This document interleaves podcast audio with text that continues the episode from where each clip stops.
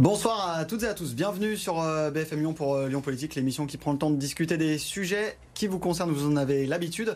Avec nous ce soir, Lionel Favre, bonsoir. Bonsoir Hugo. Directeur de la rédaction de Mac de Lyon et notre invité Pierre Oliver, bonsoir. Bonsoir. Vous êtes maire euh, du deuxième arrondissement de Lyon, donc maire les Républicains.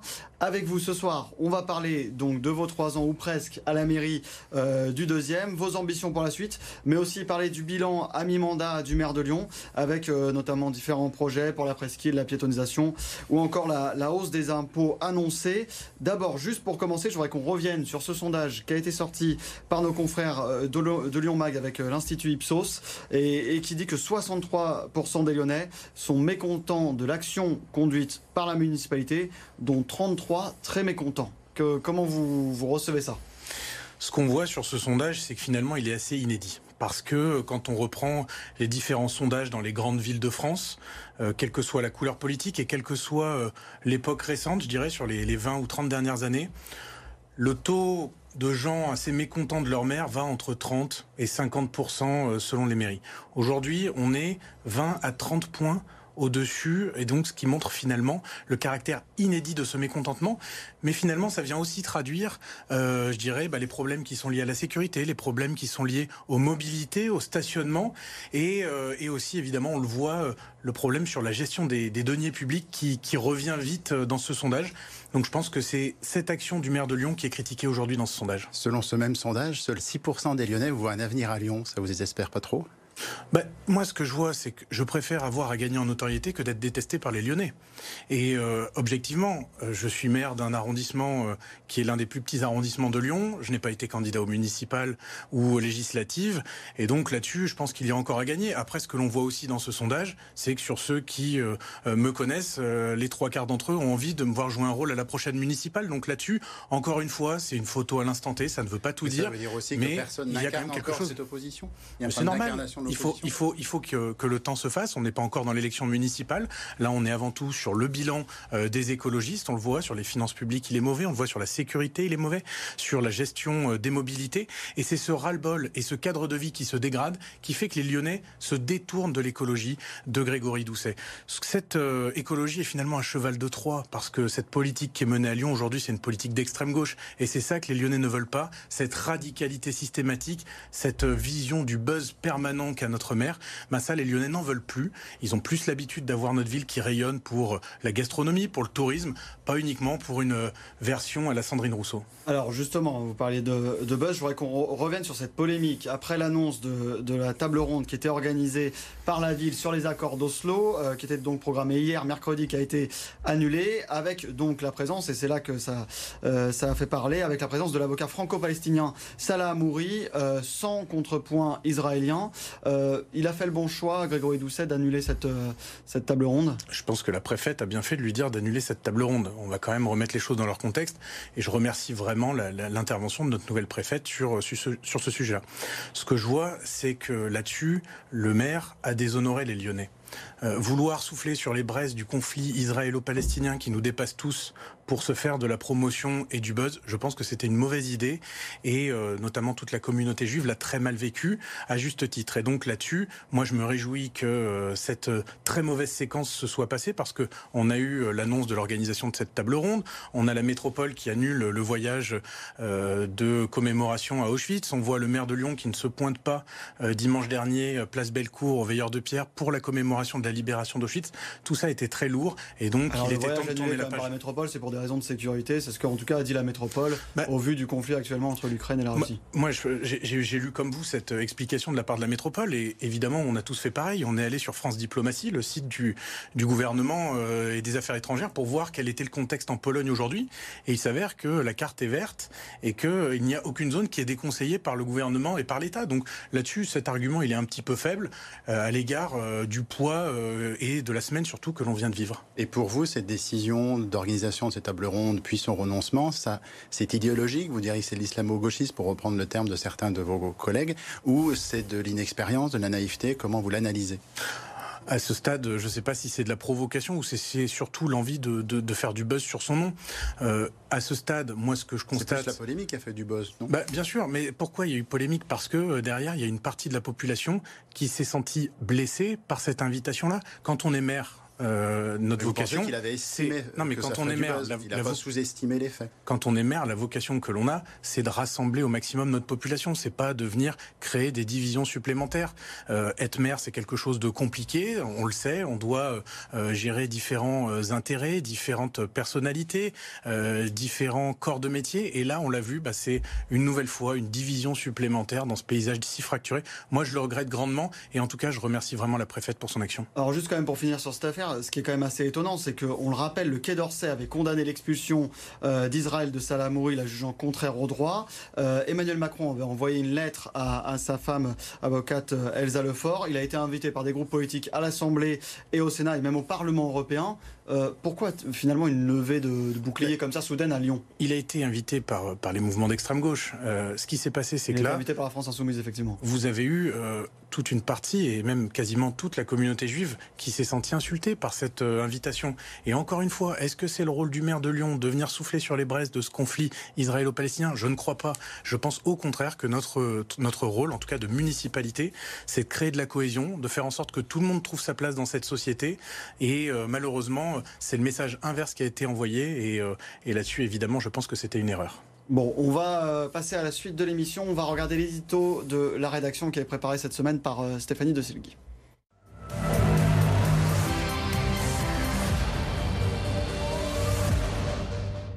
Il n'a pas encore 30 ans quand il se fait lire à la mairie du deuxième arrondissement de Lyon. Pour en prendre les rênes en 2020, c'est inconditionnel de Nicolas Sarkozy, proche de Brice Hortefeux et d'Étienne Blanc, encarté depuis l'âge de ses 18 ans, a su séduire les centristes et les électeurs de Gérard Collomb. Alors inconnu dans le cercle politique lyonnais, Pierre Oliver devient rapidement le symbole du renouvellement de la droite lyonnaise avec pour thème phare la sécurité. Il se fait remarquer par ses coups de gueule quasi systématiques lors des conseils municipaux de la ville de Lyon. Des remarques toujours ciblées à l'encontre des politiques menées par les élus écologistes. Proches des habitants, des commerçants, polyglottes, fans de sport, passionnés de littérature et d'histoire, ce jeune trentenaire inspire la sympathie. Il est également imbattable en opération com, notamment lors du nettoyage de l'échangeur Perrache en novembre dernier, alors que les agents de propreté étaient en grève depuis plusieurs semaines. Pierre Oliver semble donc bien maîtriser les codes du monde politique. Pas certain cependant que cela soit suffisant pour briguer la mairie de Lyon en 2026. Il lui faudra encore rouler un peu sa bosse pour détrôner les écologistes et rallier derrière lui une droite lyonnaise aujourd'hui plutôt discrète. Voilà, un édito euh, comme un, portrait. Euh, vous, vous considérez comme l'opposant numéro un aujourd'hui à, Lyon, à Grégory, Doucet? Parce qu'en en tout cas, on a l'impression que vous faites tout pour, parce que vous manquez jamais une occasion de taper sur la majorité, euh, majorité verte bah, je pense que le résultat du sondage en est l'exemple. Euh, s'il y a une forme de rejet aussi forte de la part euh, de la mairie, c'est que l'opposition fait bien son travail. Moi, aujourd'hui, je suis à la tête du plus gros groupe d'opposition à la ville. Après, pour autant, euh, ce à quoi je veille au quotidien, c'est de faire en sorte que l'ensemble des oppositions soient en mesure de travailler ensemble pour que demain, on puisse tourner la page de cette expérience écologiste. On est bientôt à mi-mandat et Grégory Doucet a annoncé sa volonté de se représenter aux prochaines élections municipales. Quelle a été votre réaction à cette annonce? Je pense qu'il avait besoin de, retrouver un souffle. Ça a été euh, le vrai sujet. Euh, il l'a annoncé le 22 décembre, euh, la veille des fêtes de Noël. Après, ce qu'on constate, c'est quand on est maire sortant, on est souvent jugé sur un bilan. Et à ce stade, le bilan, il n'existe pas. Les seules choses que l'on retient. C'est prématuré comme déclaration? Bah de toute façon, il y avait peu de secrets là-dessus, très sincèrement. Mais euh, à, trois ans euh, de l'élection, sans avoir même le premier projet euh, ou la moindre réalisation de fait, oui, c'est prématuré parce que à ce stade, quel est le seul bilan de Grégory Doucet? C'est l'augmentation des impôts et c'est les buzz. Et, ça, malheureusement, notre population nous juge sur nos réalisations, sur ce que l'on a pu changer positivement dans leur quotidien. Et, ça, à ce stade, on ne le voit pas. Et, et donc là-dessus, à lui de d'inverser c'est la tendance euh, sur les trois prochaines années, mais quand on voit ce début d'année, on sent que la, tendance des polémiques est bien repartie. Et vous voyez déjà la tête d'une liste LR de, face à lui? Je sais pas si je, je sais pas si moi je serais la tête de liste des LR, mais en tout cas, ce qui est certain, parce qu'il faut effectivement. mais, mais, si on si on est clair aujourd'hui, qui sont les personnalités qui peuvent avoir un rôle dans cette euh, future équipe de la droite et du centre? On est euh, deux maires d'opposition. Il y a Pascal Blache, moi-même.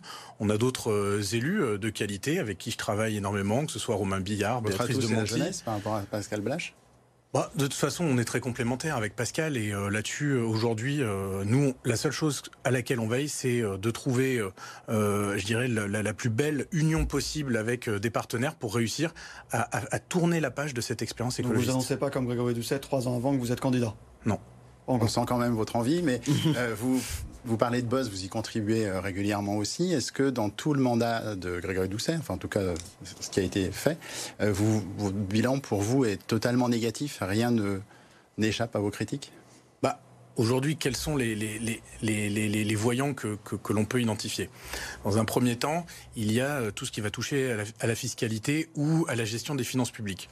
On voit recrutement On de 400. En détail, mais est-ce qu'il y a non, un mais... point qui échappe à votre... Euh, ah bah très... Non, non, non. Bah, après, il y, a des choses qui peuvent être positives. Très clairement, on voit que euh, sur certaines politiques culturelles, euh, moi, je, trouve euh, l'action qui est menée par Madame Perrin-Gilbert euh, plutôt positive. je vois que l'annonce du marché public hier sur les trottinettes électriques est plutôt intéressante parce que veiller à la sécurité des usagers, il y a des choses qui peuvent être tout à fait pertinentes. Mais évidemment, euh, le, le, le, manque de professionnalisme de cette équipe fait qu'on a énormément de griefs. Et d'ailleurs, je pense qu'on n'est pas le seul quand on voit le résultat de ce sondage. Bon, on, voit que vous avez quand même quelques points positifs que vous retenez de ce, ce mi-mandat. Euh, votre stratégie, c'est quand même de, de, créer une sorte d'air de la polémique, euh, du buzz. Est-ce que c'est partagé et c'est compris par l'ensemble des équipes de la droite à Lyon, notamment par Pascal Blache? Ah ben, Aujourd'hui, nous, très clairement, ce sur quoi on s'inscrit, c'est pointer les défaillances pour derrière euh, demain faire des contre-propositions de telle sorte à ce que les Lyonnaises et les Lyonnais, quelles que soient leurs convictions politiques, puissent euh, nous rejoindre. Je pense que gérer une ville, c'est pas comme euh, être à la tête d'un gouvernement ou comme être à l'Assemblée nationale. On doit avoir une forme de consensus global pour pouvoir faire avancer notre territoire que l'on aime. Et la différence peut-être majeure que l'on a, c'est qu'avec Pascal Blache, euh, on est lyonnais, on a cet amour de Lyon, et aujourd'hui on le ressent moins de l'autre côté. Et, et, et, ça, inévitablement, bah, ça va être un point sur lequel on va pouvoir se retrouver, je pense, avec d'autres personnes, un petit peu plus larges que notre famille politique, parce qu'on ne gagne jamais seul. On gagne en étant euh, rassemblés, unis, avec d'autres formations politiques sur lesquelles on pourrait avoir 80 et 90% d'opinions communs. Ça n'avait pas réussi en 2020, hein, ça dit, ça dit en passant. Oui, mais parce que ça a été fait en, au deuxième tour. Euh, mmh. très, très clairement, euh, quand vous voulez réussir une alliance, elle doit se faire au premier tour et pas à la va-vite euh, au deuxième tour. Et ça, malheureusement, nos électeurs ne, ne l'ont pas compris, ne l'ont pas voulu. Et à quelque part, je peux le comprendre. Après, maintenant, à mais nous aujourd'hui. Vous avez déjà des pourparlers avec Yann Cuchera pour une bah, alliance. Euh, mais aujourd'hui, dans mon équipe municipale, j'ai une partie des gens qui sont dans le groupe de Yann Cuchera. je pense à Anne-Sophie Condemine qui fait un travail remarquable, avec qui je m'entends extrêmement bien, qui est une élue compétente de terrain. Et il y en a évidemment d'autres. Euh, mais au même titre qu'on échange avec les membres du groupe de David Kimmelfeld, euh, que ce soit à la ville, à la métropole. Euh, on a évidemment l'occasion euh, de travailler en commun. Après, encore une fois, euh, la seule chose qui guide notre action aujourd'hui, c'est l'intérêt des Lyonnaises et des Lyonnais, le rayonnement de notre territoire, l'attractivité de notre territoire et le fait de bien se sentir dans cette ville. Et c'est ce qui manque clairement à ce stade dans le bilan du camp d'en face. Dans cette émission, Hubert Julien Laferrière, qui est un député ex-macroniste qui a rejoint les écologistes, avait déclaré que les premiers mois et années de Grégory Doucet comme maire de Lyon, ce n'était pas la catastrophe annoncée, comme pour reprendre ces termes exacts. Vous, vous utiliseriez au contraire ce terme de catastrophe pour ces premières années? Après, euh, je ne sais pas quelle crédibilité on peut donner à Hubert Julien Laferrière qui a changé euh, d'étiquette politique à chaque élection euh, sur les dix dernières années.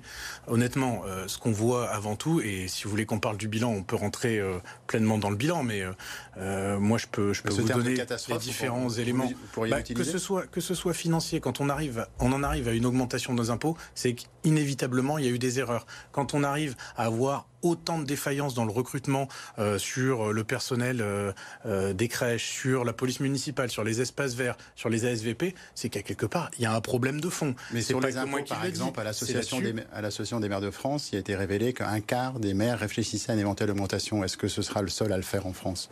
Bah, en tout cas, il, il aurait pu l'éviter. C'est ça le fond du problème. Il a hérité d'une situation financière plutôt saine à la ville de Lyon. Et aujourd'hui, leur seule obsession, c'est euh, de recruter des chargés de mission à tout va, de, euh, de booster l'investissement et d'empêcher. Il y a quand même eu l'inflation, la crise de l'énergie, il y a quand même eu des événements depuis. Euh... D'accord, mais est-ce que c'est sous couvert de Covid que vous allez recruter des chargés de mission euh, bien-être en ville, des chargés de mission transition écologique à plus savoir où les mettre, recruter des chargés de mission, budget participatif. Tous ces gens-là, c'est pas des gens qui derrière viennent avoir une action concrète sur le service public, sur le niveau de prestation sur nos espaces verts, sur nos équipements sportifs. Pas la même qu'à la fin du mandat de Gérard Collomb, globalement en France et même à l'international. Oui, mais non, mais sur la gestion de la ville, le, problème de fond, c'est que il y a eu et il y a de très nombreux recrutements euh, de euh, tous ces chargés de mission avec des gros salaires, mais qui derrière ne sont pas en première ligne pour, pour entretenir le C'est ce qui plombe les comptes si je peux finir à chaque fois une phrase. Parce que... Bien sûr. Non, mais euh, ce qu'on voit, c'est quand même cette, euh, cette euh, volonté de recruter de nombreux chargés de mission, dont derrière, on ne voit pas forcément l'efficacité sur le terrain, parce que le nombre de places en crèche aujourd'hui est en baisse parce qu'on manque de personnel. sur la police municipale, les effectifs, il y a 365 postes ouverts, on n'en a que 280 qui sont pourvus. Il n'y a pas eu de déploiement de nouvelles caméras de vidéoprotection. Donc en fait, on le voit globalement, euh, quelle que soit la tendance sur les compétences de la ville, on a une dégradation du service public. Et ça, les Lyonnais le vivent, le vivent au quotidien et s'en désolent. Et ça, là-dessus, je pense qu'évidemment, il y a quelque chose d'autre à mener. Mais quand on interviewe d'autres maires, ils font état aussi de difficultés pour recruter des policiers. Mais à ce stade, euh, la seule ville dans l'agglomération lyonnaise où il y a autant de fuites, c'est la ville de Lyon. Alors, euh, on, va passer justement au sujet de la sécurité, parce que c'est l'un de vos, chevaux de bataille.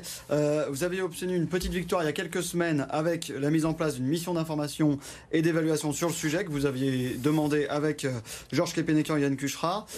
vous, vous parlez souvent de dogmatisme de la part des Verts sur ce sujet. Qu'est-ce que vous voulez dire par là? Non, ben, sur la sécurité, il y a une forme d'angélisme. Quand on voit à quel point notre police municipale va mal. C'était pas le cas au précédent mandat. C'est le cas depuis, euh, depuis deux ans et demi.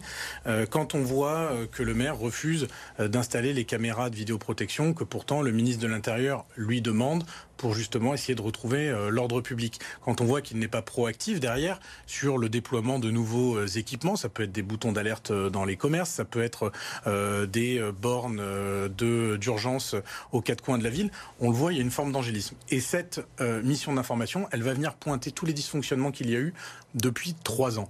Béatrice de Monti a été nommée présidente de cette commission, de cette mission d'évaluation. Et derrière, nous, nous allons essayer d'interroger les différents acteurs avec lesquels la ville de Lyon travaille de telle sorte à pouvoir pointer s'il y a eu des choses qui ont bien fonctionné, mais aussi et surtout ce qui a dysfonctionné et voir s'il y a eu une forme de proactivité de la part euh, des élus ou si au contraire ils ont subi la crise euh, sans vraiment eux-mêmes euh, se mettre en place des mesures. Et objectivement, quand je vous dis il y a une forme de dogmatisme, oui, quand on a vu que la solution qui était proposée pour régler les problèmes à la guillotière, c'était de mettre des cours de théâtre entre les policiers et les délinquants, évidemment que c'était pas la seule solution qu'on pouvait apporter. Alors il y a quand même des chiffres qui viennent d'être justement sortis par le, préfet du Rhône, euh, Pascal Mayos, juste avant de partir, euh, il y a quelques semaines, des chiffres qui sont quand même très positifs. Moins 37% des violences dans les transports euh, depuis septembre, moins 25% sur l'année 2022, moins 11% de vols avec violence, moins 19% de rodéo. Bref, je ne vous fais pas une, une, liste à l'après-vert ça, c'est quand même un travail euh, de, l'État, euh, des institutions judiciaires et de la ville, mais ces chiffres, ils sont bons. Ah c'est factuel. Et ça, là-dessus, euh, je tiens à, saluer le travail qui a été fait, notamment par le ministre de l'Intérieur, qui avait promis des effectifs supplémentaires et qui a tenu ses engagements. C'est pas grâce à la ville. C'est le seul aujourd'hui qui n'a pas tenu ses engagements sur sur la part la part de l'engagement qui devait être le sien. Après, encore une fois, ces chiffres, ils sont meilleurs que ceux qui étaient avant qui eux-mêmes étaient déjà inédits.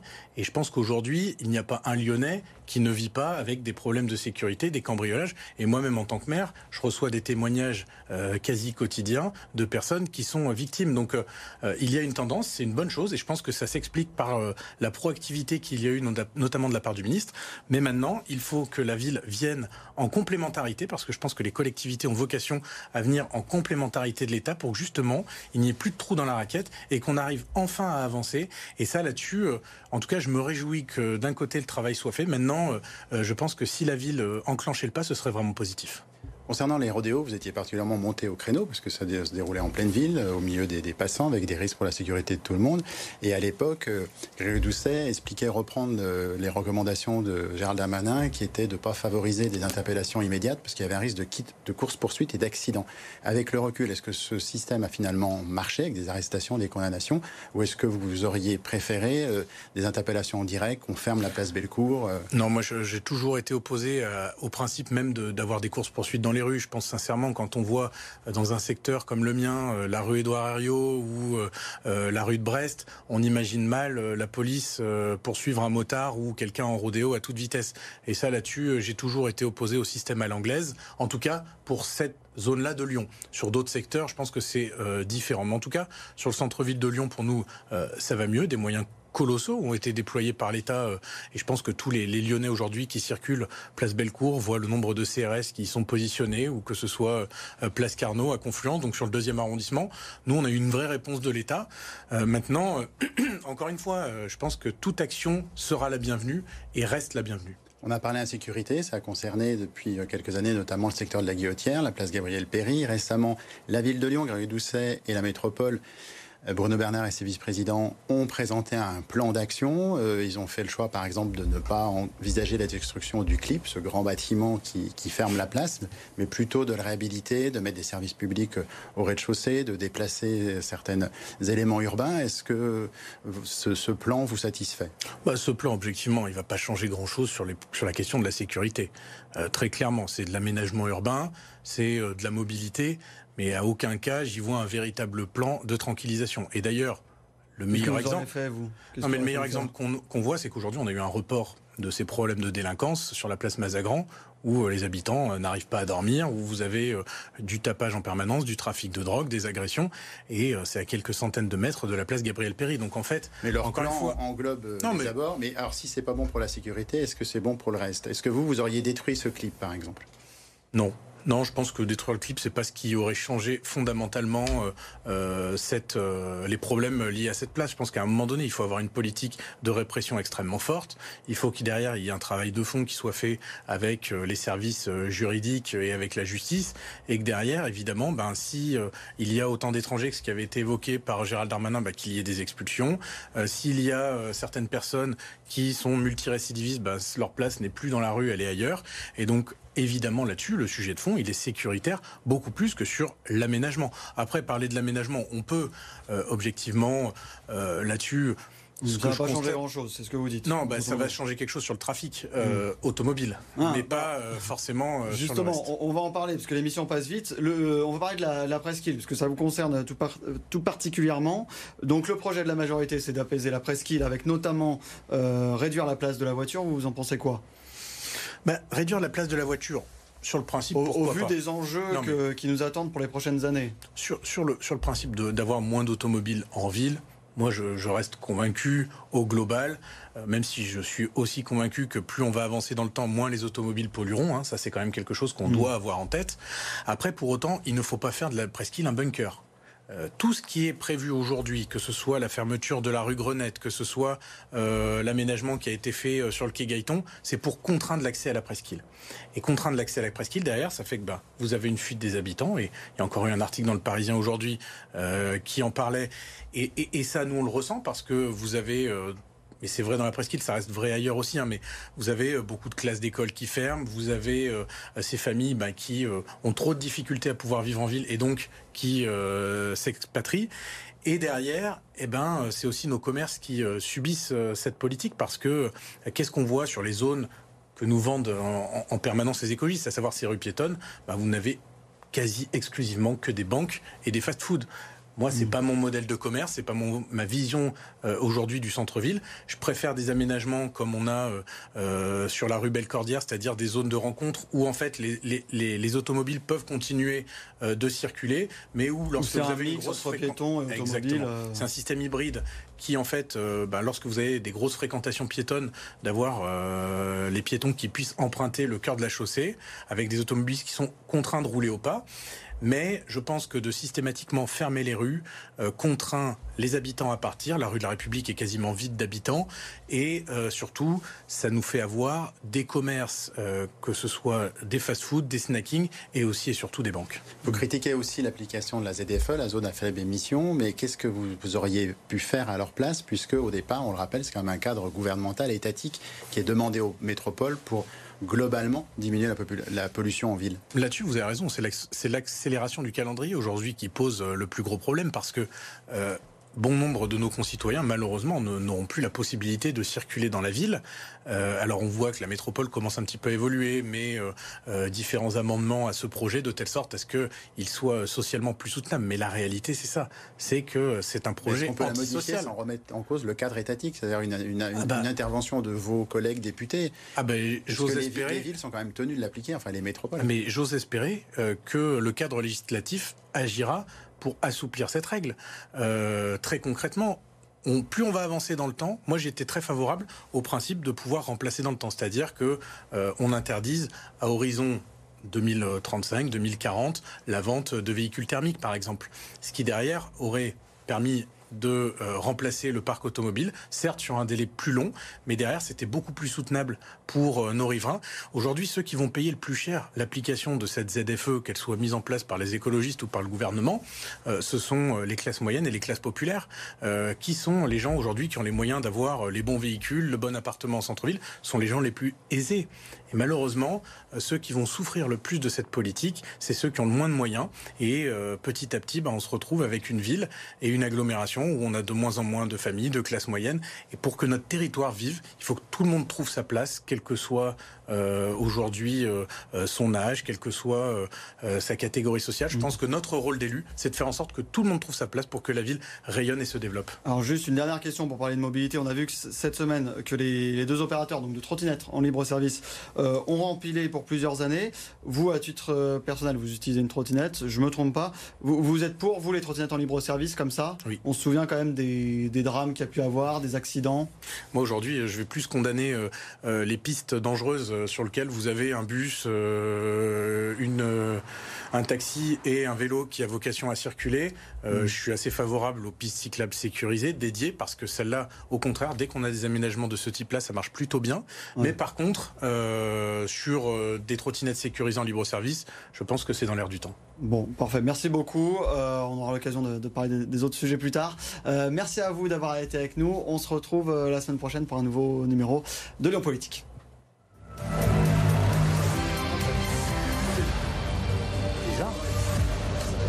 Désolé pour le.